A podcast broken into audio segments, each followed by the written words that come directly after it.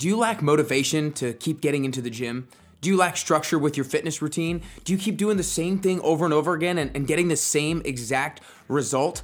If that sounds like you, then I want you guys to make sure that you go check out my brand new, revamped 10 week program because so many people struggle with a lack of motivation. They struggle with a lack of structure. But we make sure that we start off the program by getting very clear on what is the exact goal that you want to achieve. Then we determine the strategy. We determine the two or the three things that are the most important things that you need to do every single week in order to achieve that goal. And then I help you hold you accountable every single week, week after week, to make sure you're actually making progress. Like I don't let my clients go more than a few weeks if they're not continuing to make progress to their goals. So make sure you guys check out my brand new 10-week program at nickcarrier.com slash 10 week programs. Again, nickcarrier.com slash 10 week programs. That way you can go from a lack of motivation to being able to jump out of bed every single morning.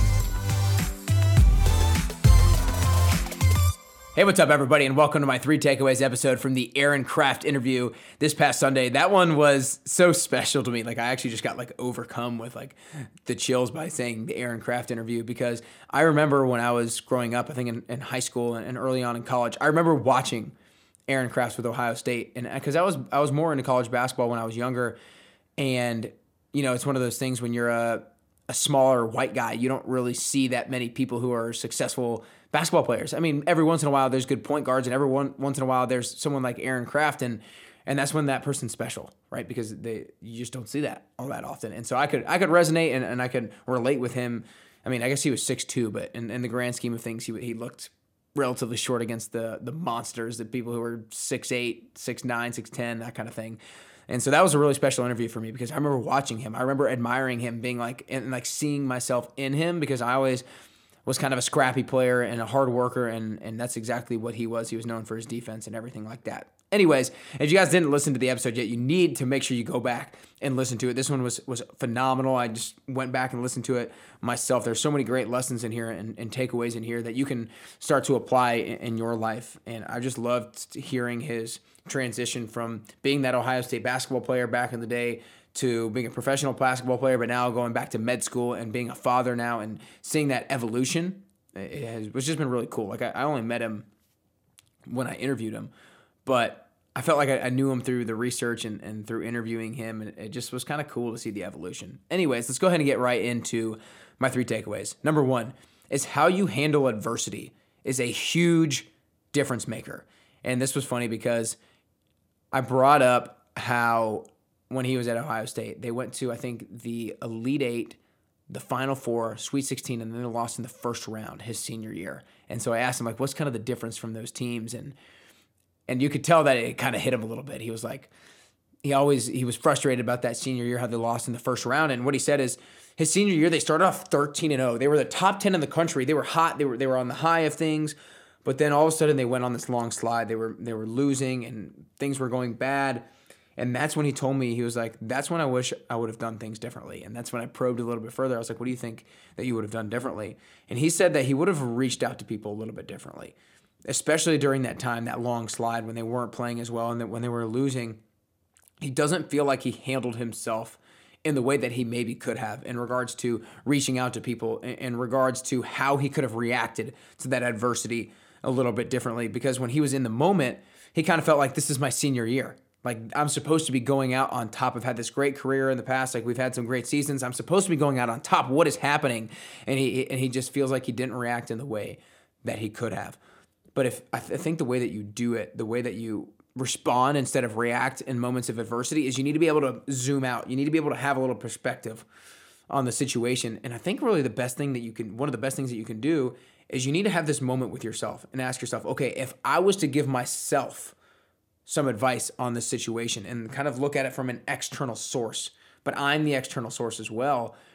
What, what advice would you give to me? What advice would you give in regards to how to approach my other teammate, how to approach my coworker, how to approach my significant other when we're going through this adversity? And so if you can zoom out, have perspective, and have that conversation with yourself, I think that it can be a huge difference maker in how you handle adversity.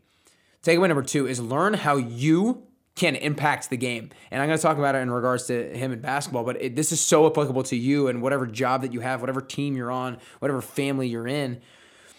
He talks about how when he first got to Ohio State, like when he was in high school, he was he was one of the best players, so he did everything. But when he got to Ohio State, he was already getting on a super good team.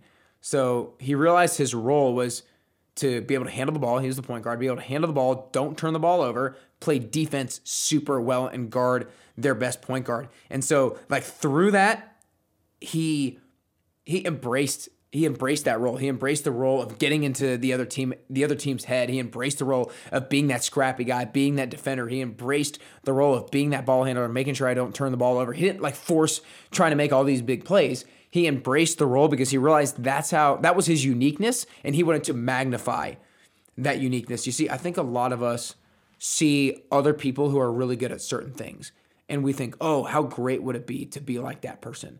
And, and we try to chase down their dream or we try to chase down their uniqueness without seeing our own, being blind to our own uniqueness. When the reality of the situation is, we need to find whatever is unique to us, whatever we can actually contribute to our team, to our coworkers, to our groups, to our team, to our families, and we need to magnify that thing.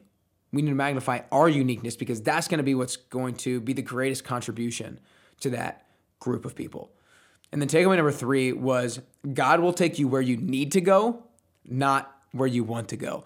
And I thought this was really funny because he mentioned how like if things were up to me, he's like I would have made a lot of different choices, but they were in God's hands, and and so I am where I am today. But I don't like I'm I'm glad they are where they are. And the whole idea here is that we've got to trust the process. I think that we always get super impatient. We always wish we were somewhere differently. We always wish we could be doing something differently, talking to somebody differently, earning more money, be healthier, whatever it is.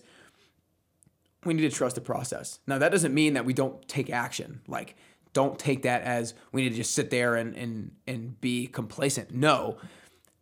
Take massive action, but realize that not everything has to happen in a day. That's like one of the biggest things that I try to remind myself every single day. Nick, not everything has to happen in a day. You're working hard, you're doing you. Trust the process, Trust that the work that you're going to put in now, the investment that you're putting in now, is going to pay off a little bit later. So, again, guys, my three takeaways. Number one is how you handle adversity is a huge difference maker.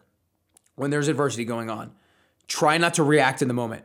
Try to zoom out, gain a little perspective, give advice to yourself. What should you be doing?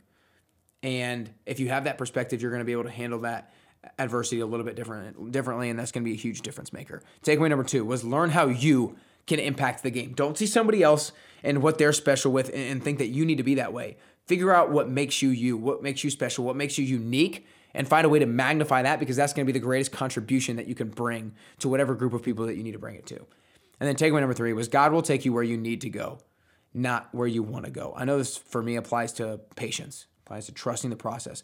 Putting in the hard work, yes, but then trusting that it's going to reap that that that that planning it and that and and, and tilling the land is going to pay off for me in the future. I hope you guys enjoyed these three takeaways. If you have not listened to the Aaron Craft interview, you, I mean, you need to stop what you're doing right now and you need to download it and save it for later or download it, listen to it now because it's a game changer. Like I absolutely loved talking to him. He's such a down to earth guy, and we got into some deep stuff. We talked about what he regretted about his senior year basketball season at Ohio State when they were 13 and 0, top 10 of the country, and then kind of went off on a slide and lost in the first round of March Madness. So make sure you go back and listen to it because I promise you, these three takeaways, I promise you that stuff that Aaron talks about in that episode will, if you let it, get you closer and closer to your best you.